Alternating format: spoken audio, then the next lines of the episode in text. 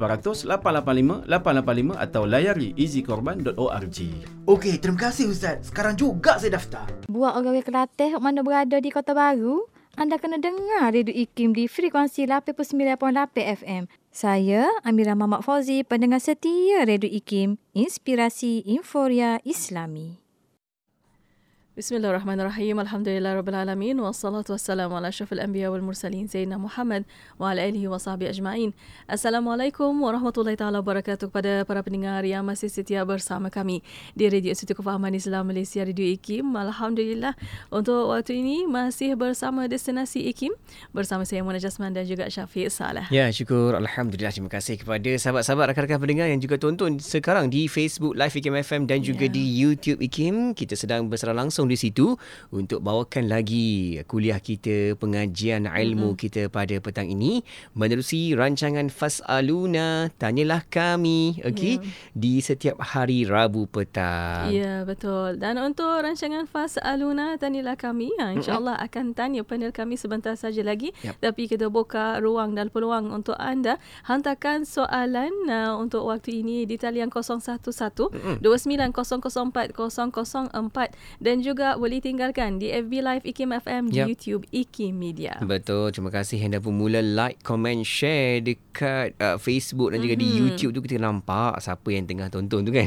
Yeah. Sebab ada yang mula berikan juga uh, kata-kata di situ dan tak lupa nanti ada yang tulis dan juga catatkan kembali apa yang bakal kita belajar dalam rancangan Fas Aluna ini. Iya, betul. Dan untuk rancangan Fas Aluna, tanyalah kami untuk uh-huh. waktu ini. Kita akan bersama yang bersama Dr.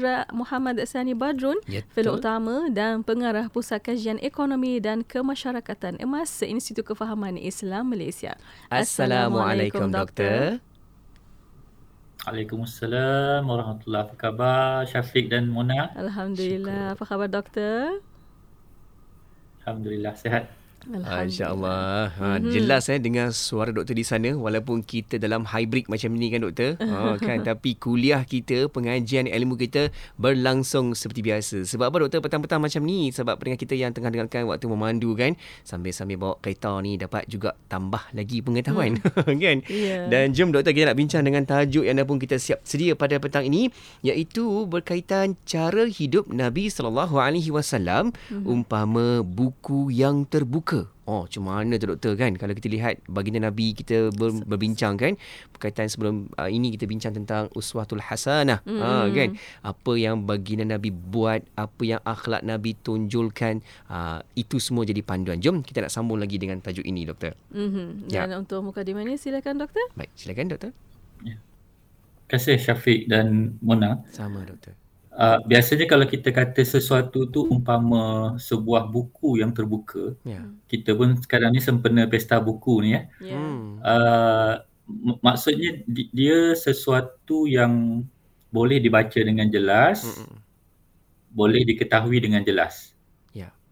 Uh, jadi maksudnya kalau kita lihat kehidupan Nabi sallallahu alaihi wasallam itu, dia suatu kehidupan yang boleh diketahui dengan jelas hmm. walaupun nabi ni sudah uh, wafat lebih daripada 1400 tahun lebih kurang begitu hmm. ya uh, tapi maksudnya uh, walaupun sudah sedemikian lama kehidupan baginda itu boleh kita ketahui dengan cukup jelas yeah. uh, saya sekadar nak gambarkan begini ada seorang penulis biografi uh, non muslim yang bernama Bosworth Smith dia kata bila dia kaji kehidupan uh, Muhammad ini, hmm. Nabi Muhammad bagi kita, uh, dia kata kehidupan Nabi itu sangat jelas di depan mata kita hmm. seolah-olah baru berlaku uh, 200-300 tahun yang sudah. Hmm. Begitu. Hmm. Ya, sebab sebab maksudnya kalau kita lihat secara cepat pun umpamanya hmm. tentang kelahiran Nabi pun uh, jelas ya. Yeah zaman kanak-kanak dan zaman remaja Nabi pun ada. Uh, sebagai belia yang berniaga, yang berdagang pun ada. Perkahwinan dan pernikahan Nabi ada. Penyertaan dalam peperangan Fijar uh, di Mekah ada. Waktu Nabi berusia belasan tahun ataupun dua puluhan, digelar sebagai Al-Amin ataupun As-Sadiqul Amin pun kita tahu. Kemudian pemasangan Hajarul Aswad ataupun uh, penghakiman Nabi tentang pemasangan Hajarul Aswad ini lebih kurang umur Nabi 36 tahun pun uh, ada. Kemudian selepas itu Nabi bertahanus uh, lebih kurang macam bertafakur di Gua Hira pun ada. Turunnya wahyu ada penyebaran Islam di Mekah, tentangan penduduk Mekah terhadap Nabi pada peringkat awal ada.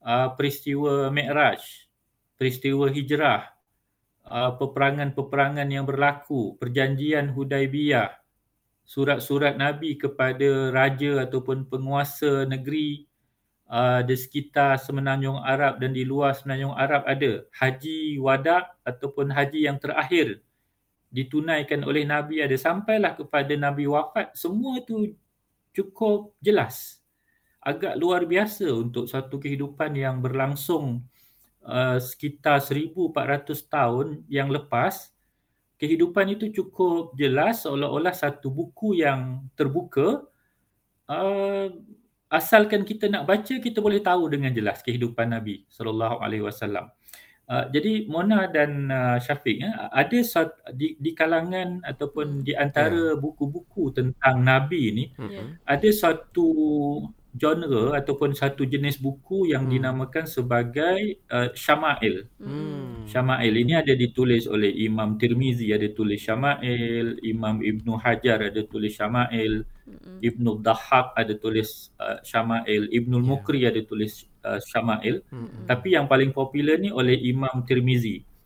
Uh, sekadar nak gambarkan ada bab dalam kitab Syama'il ini sekadar beberapa contoh umpamanya tentang sikat rambut sikat yeah. rambut baginda hmm. sallallahu mm. alaihi wasallam ada tentang cara baginda meletakkan kepala di bantal bagaimana mm. cara baginda mengambil roti bagaimana mm. cara baginda mengambil sayur mengambil sup mengambil daging bagaimana mm. cara nabi berwuduk cara nabi minum Betul. cara baginda memakai minyak wangi mm.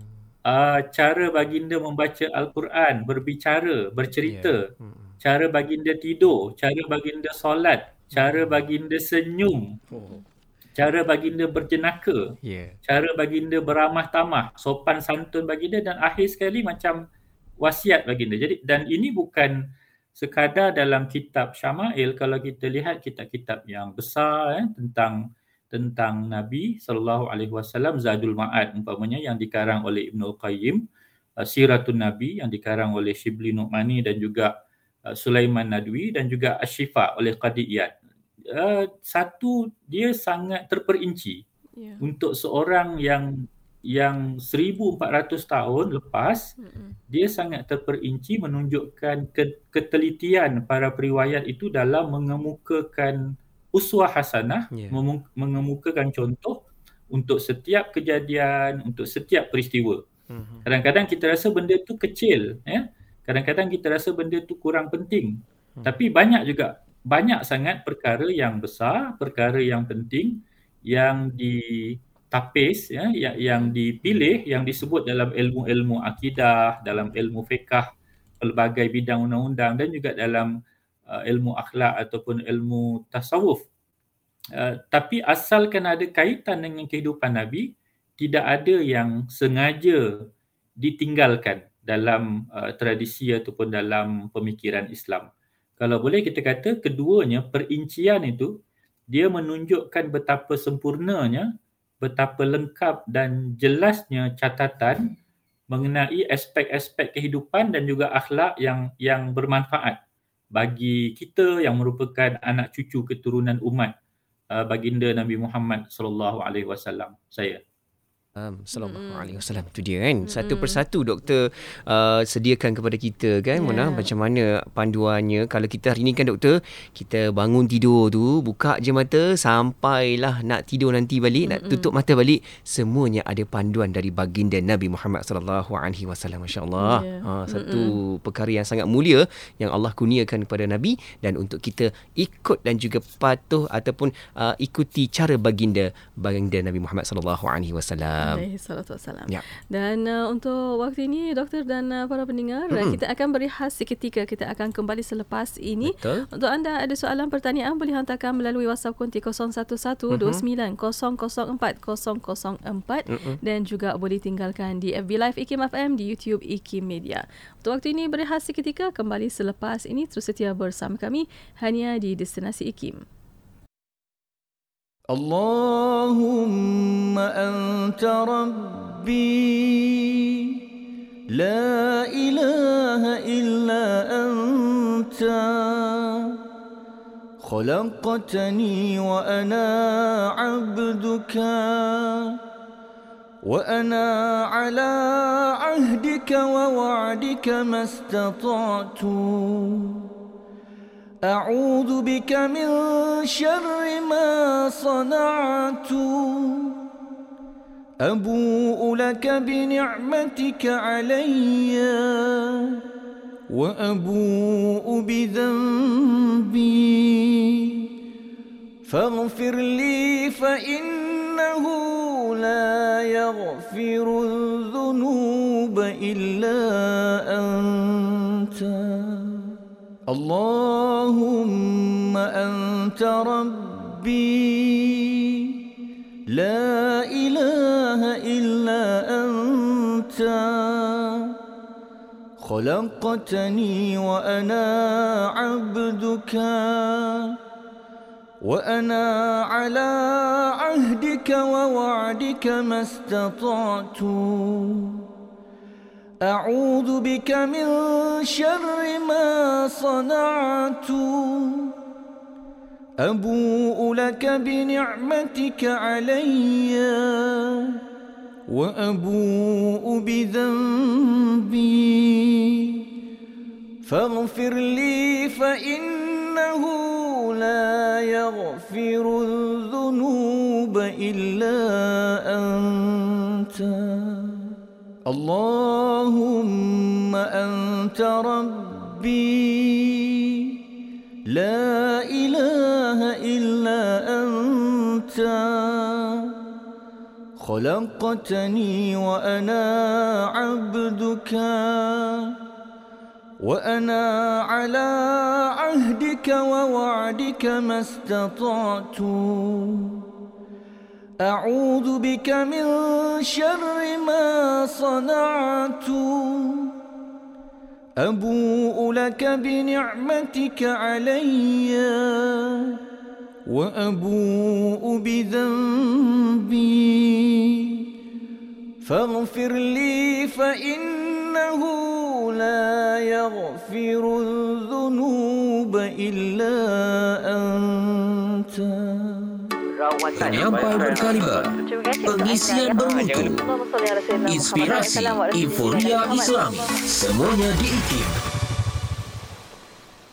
Bismillah, Alhamdulillah, wassalatu wassalamu ala rasulillah. Alhamdulillah, masih bersama Destinasi IKIM pada waktu ini ya. untuk rancangan Fas Aluna Tanilah Kami. Betul, Syafiq dan juga Mona masih lagi kita mm-hmm. anda untuk di petang ini kita bersama rancangan Fas Aluna seperti yang Mona sebutkan tadi dan uh, kita juga sedang bersara langsung di Facebook Live IKIM FM serta di YouTube IKIM. Jom cepat-cepat sama-sama komen, like dan juga share pertemuan kita di situ sebab kita nak berkongsi lagi yang baik-baik. Terima kasih yang dah bermula komen kat sini. Mm-hmm. Puan Sarifah Kasim selalu ada yeah komen-komennya kat situ. Terima kasih. Siap tulis lagi. Ha, syukran jazilan buat Dr. Sani atas hmm. perkongsiannya. Yeah. Juga kita ada Puan Zainab Hamzah kat situ. Ha, yang juga sudi like, komen, share.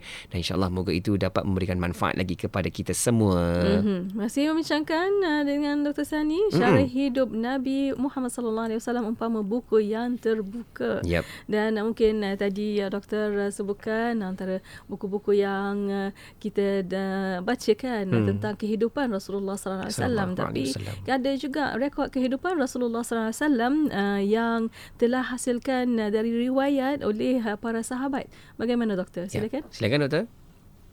Ya, terima kasih uh, Mona dan Syafiq. Uh, jadi kalau kita lihat uh, kepribadian ataupun akhlak uh, Nabi sallallahu alaihi wasallam itu kita, kita kita lihat dia sesuatu yang lengkap eh sesuatu yang luas yang mencakupi kehidupan bukan sekadar kehidupan pada zaman tersebut dari segi nilai dia yeah. tetapi juga uh, zaman-zaman yang mendatang dan bukan hanya pada uh, tempat yang tertentu sama ada di Mekah ataupun di Madinah pada waktu itu tetapi juga untuk timur untuk barat dan dalam segala keadaan kehidupan manusia. Jadi dia menjadi ukuran dan menjadi satu ikutan dari segi perilaku dan juga nilai-nilai uh, perilaku. Mm-hmm. Jadi yang menarik kalau kita perhatikan dalam sumber-sumber yang berkaitan dengan Nabi ini, para sahabat uh, sentiasa bertanya kepada Rasulullah sallallahu alaihi wasallam soalan-soalan yang penting sewaktu baginda masih bersama-sama mereka. Uh, jadi ini memang betul-betul uh, bukan apa tu memang betul-betul fas aluni lah dia. Eh. Maksudnya memang para sahabat sentiasa uh, maksudnya hmm. apa yang penting akan hmm. akan bertanya apa sahaja persoalan yang yeah. terlintas hmm. para sahabat akan bertanya sama ada persoalan berkaitan dengan kehidupan seharian uh, berkaitan budi pekerti berkaitan pemikiran berkaitan amalan berkaitan panduan semua akan ditanya dan bukan sahaja para sahabat yang lelaki tetapi juga para sahabat yang yang wanita Uh, kalau kita lihat uh, satu uh, riwayat kalau saya tidak silap daripada Ibnu Ishaq menyatakan Nabi memang memperuntukkan satu hari khusus umpamanya untuk uh, menjawab persoalan-persoalan daripada kaum uh, wanita begitu. Jadi maksudnya uh, segala soalan yang merumuskan keperluan-keperluan manusia dibangkitkan, ditanyakan kepada baginda dan jawapan yang diberi oleh baginda juga uh, mencukupi untuk manusia bukan sah- sahaja pada waktu itu tetapi juga sepanjang zaman mencukupi untuk generasi-generasi yang akan datang. Jadi kalau kita lihat seolah-olah ada bukan seolah-olah memang satu hakikat ada kesepakatan uh, cara berfikir, ada kesepak- kesepakatan cara bertindak antara Nabi sallallahu alaihi wasallam dengan para sahabat radhiyallahu anhum. Sebab apa? Sebab mereka dah sedar lebih daripada 1400 tahun lepas lagi mereka sudah sedar bahawa nabi adalah kesudahan segala nabi. Al-Quran adalah tanzil yang terakhir daripada Allah untuk manusia. Islam itu adalah agama untuk manusia sejagat.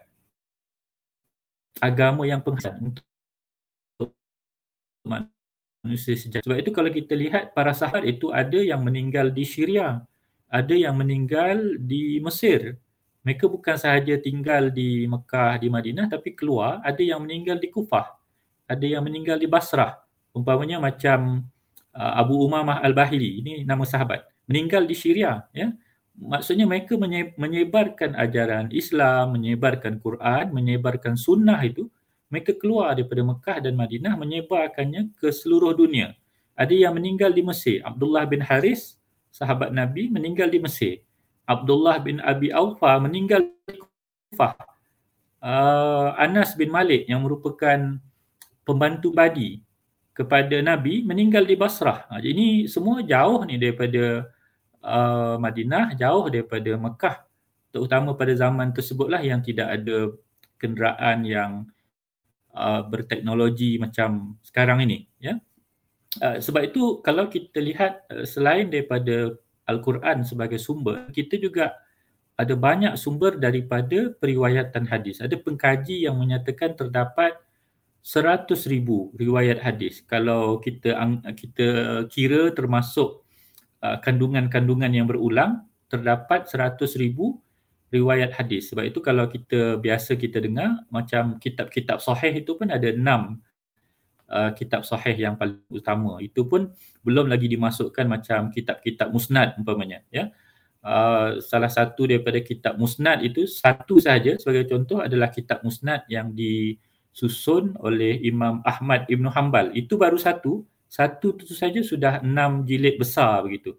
Dan mereka mengajarkan uh, riwayat-riwayat ya, hadis-hadis sunnah ini kepada uh, masyarakat secara umum supaya teladan uh, yang komprehensif tu tadi dapat dihargai. Saya sekadar bagi satu contoh kitab Al-Muwatta, kitab hadis yang disusun oleh Imam Malik radhiyallahu anhu diajar secara langsung oleh Imam Malik kepada 400 orang murid. Dan ini bukan murid macam kita kata murid-murid yang apa sekolah apa semua ni. Tapi murid-murid uh,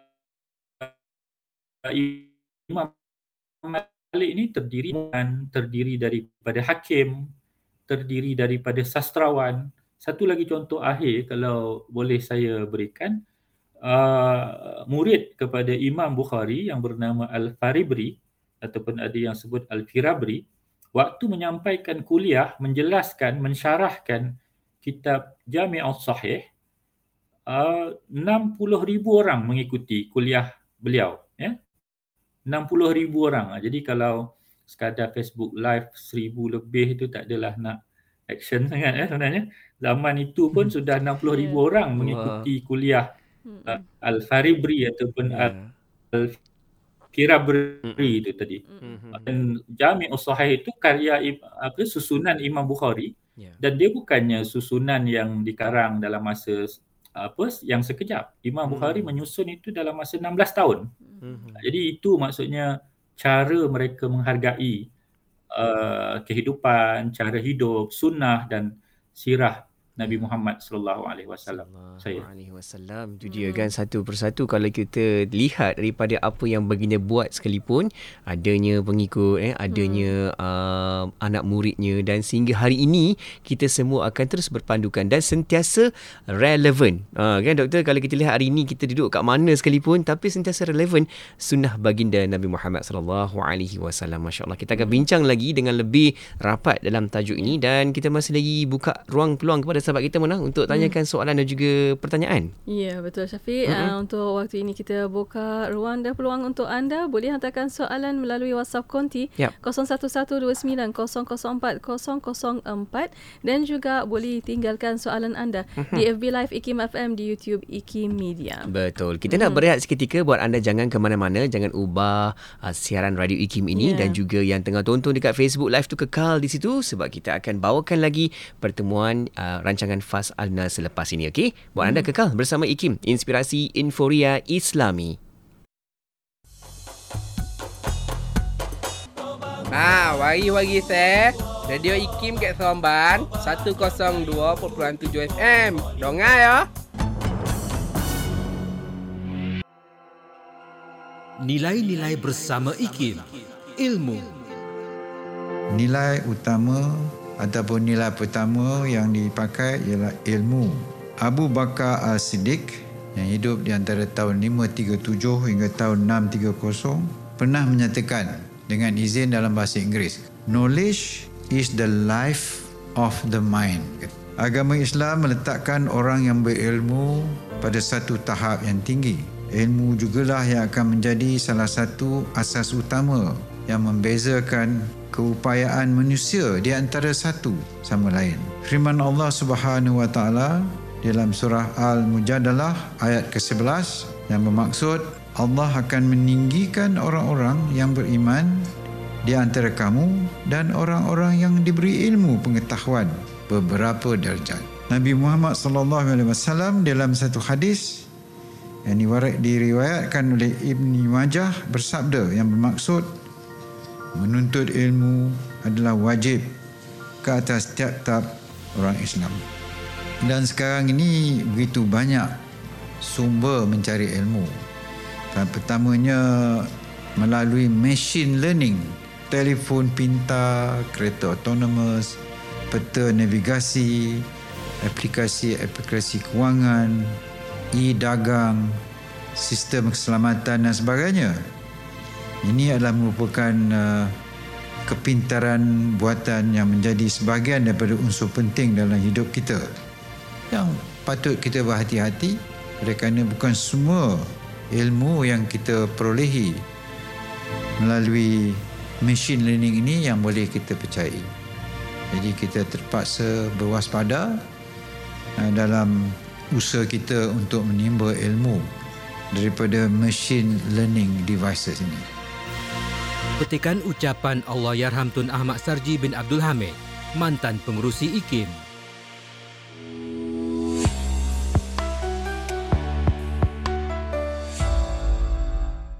Tips mengurangkan tekanan COVID-19 Wabak COVID-19 yang melanda negara dan seluruh dunia ketika ini merupakan satu fenomena pandemik yang merisaukan semua orang. Sudah tentunya, kerisauan ini pula akan mencetuskan reaksi stres atau tekanan. Namun perlu difahami bahawa tekanan atau stres yang dihadapi itu adalah satu reaksi yang normal sama seperti reaksi stres dan tekanan yang dialami dalam kehidupan seharian. Berikut adalah saranan bagi mengurangkan reaksi tekanan yang dialami dan menjadikannya terkawal. Pertama, bertenang dan akui bahawa musim wabak COVID-19 adalah suatu yang nyata serta mampu memberikan impak yang besar dalam kehidupan. Oleh itu, bersedialah untuk berdepan dengan sebarang kemungkinan besar yang tidak dijangka akan berlaku. Kedua, berusahalah untuk membantu diri dan orang tersayang dalam menghindarkan sebarang kemungkinan terkena jangkitan ini dengan melakukan aktiviti pencegahan seperti amalkan kebersihan diri, hadkan pergerakan dan lakukan penjarakan sosial. Ketiga, sebagai seorang Muslim, berdoa dan bertawakal serta berusaha menghindarkan sebarang kemudaratan adalah dituntut dan mendapat ganjaran pahala yang besar. Pesanan khidmat masyarakat ini dibawakan khas kepada anda oleh IKIM, Inspirasi Inforia Islami. Radio IKIM sentiasa memberi anda lagu-lagu ketuhanan yang terbaik.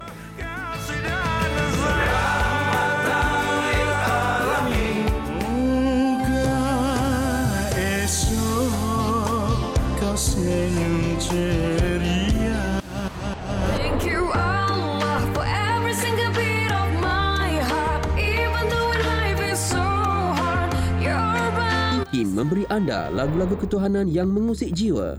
IKIM, Inspirasi Inforia Islam. Inspirasi Inforia Islami hanya di Radio Institut Kefahaman Islam Malaysia. Terima kasih kepada anda yang masih setia bersama kami untuk waktu ini. Destinasi ya. IKIM masih bersama anda untuk rancangan Fas Aluna Tanilah kami. Betul. Kita juga sedang mengalu-alukan kepada sahabat pendengar untuk hantarkan pertanyaan soalan kepada kita sebab konsep rancangan us, uh, Usrah Nurani pula dah. Fas Aluna. Fas Aluna. Ha, iaitu tanyalah kami. Ya. Ha, memang kita uh, bawakan pertanyaan dan juga persoalan daripada sahabat pendengar kita yang pun ada dah hantar soalan dekat sini.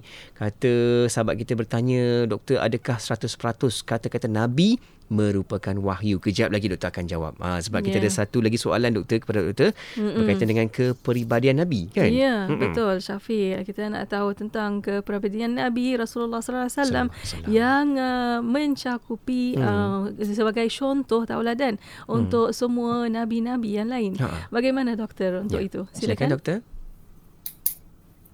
Ya, terima kasih Mona dan Syafiq. Itu Sama. yang agak menarik bagi para pengkaji sebab yeah. Uh, para pengkaji mereka mendapati dalam uh, diri Nabi itu hmm. terangkum contoh tauladan uh, semua hmm. Nabi, Nabi-Nabi yang lain. Hmm. Uh, jadi um, contoh mudah uh, Nabi bila menghadapi kaum penyembah berhala mencerminkan pengalaman Nabi Nuh Kemudian kejayaan Nabi menghancurkan berhala macam kejayaan Nabi Ibrahim menghancurkan berhala. Ini ada dalam Al-Quran kan kisah-kisah nabi-nabi yang lain ini. Jadi kita kita kita boleh lihat keselarian ataupun uh, dengan kepada Nabi Muhammad sallallahu alaihi wasallam. Jadi contohnya hijrah Nabi dari Mekah ke Madinah boleh mengingatkan kita kepada uh, hijrahnya Nabi Musa daripada Mesir ke Madian. Uh, begitu juga Zuhud belum pergi Gua Hira, uh, kita lihat serupa dengan apa yang berlaku kepada Nabi Musa yang yang bermusafir ataupun mengembara ke Tur Sina. Uh, seruan Nabi Muhammad sallallahu alaihi wasallam kepada kaum Quraisy di Bukit Safa serupa dengan seruan Nabi Isa di Bukit Zaitun. Begitu juga kalau kita lihat uh, kepimpinan strategiknya Nabi Muhammad itu waktu perang Badar, waktu perang Hunain, waktu perang Ahzab, apa lagi waktu perang Tabuk, umpamanya mirip dengan kepimpinan Nabi Musa kepada umat Nabi Musa, amnya dan Bani Israel khasnya. Uh, ada satu pernyataan yang dibuat oleh Said Sulaiman Nadwi bila beliau mengkaji ini. Uh, kata Said Sulaiman Nadwi, jika anda mendengar Nabi Muhammad membaca Al-Quran, anda akan melihat kesamaannya dengan Nabi Daud yang membaca Zabur. Jika anda fikirkan kehebatan uh, Nabi Muhammad ketika menakluk Mekah, maka anda akan melihatnya serupa seperti Nabi Sulaiman menakluk negeri Sabak. Dan jika anda membayangkan Nabi Muhammad ketika diboikot, ketika dipulaukan ya, di Mekah, dia serupa dengan nasib Nabi Yusuf waktu dipenjarakan di Mesir. Jadi sebab itu kita lihat dalam pribadi Nabi itu dia menggabungkan kesemua.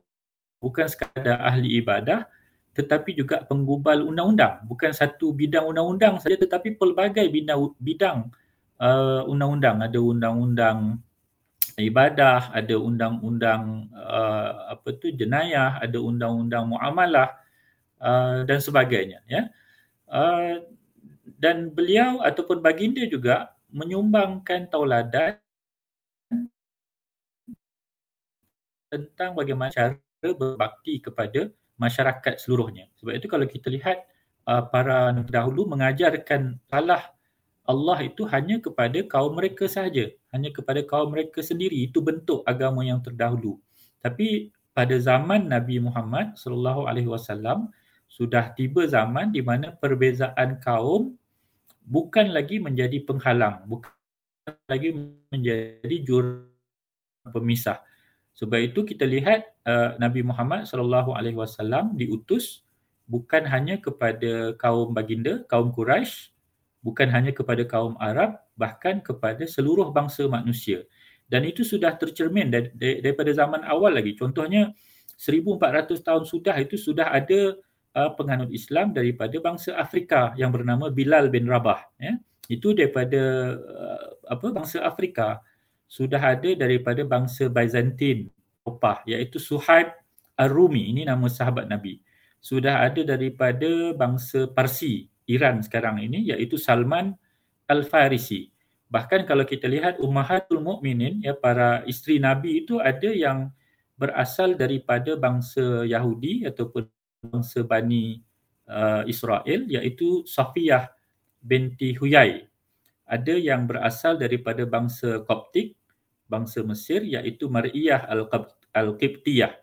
Nah, jadi sebab itu bagi kita ini memang mencerminkan apa yang disebut uh, di dalam Al-Quran yang memerintahkan Nabi Muhammad sallallahu alaihi wasallam supaya menyeru kepada umat manusia qul ya ayyuhan nas inni rasulullah ilaikum jami'a.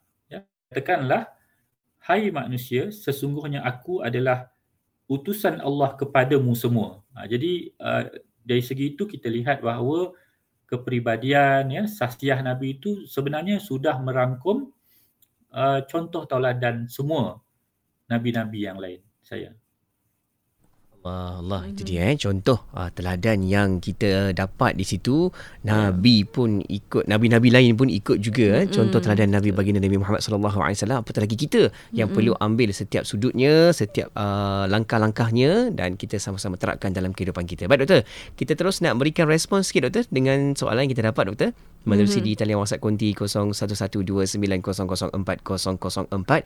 Sahabat kita ni bertanya dari uh, Negeri Sembilan uh, bertanya, adakah 100% kata-kata Nabi merupakan wahyu? Doktor, silakan.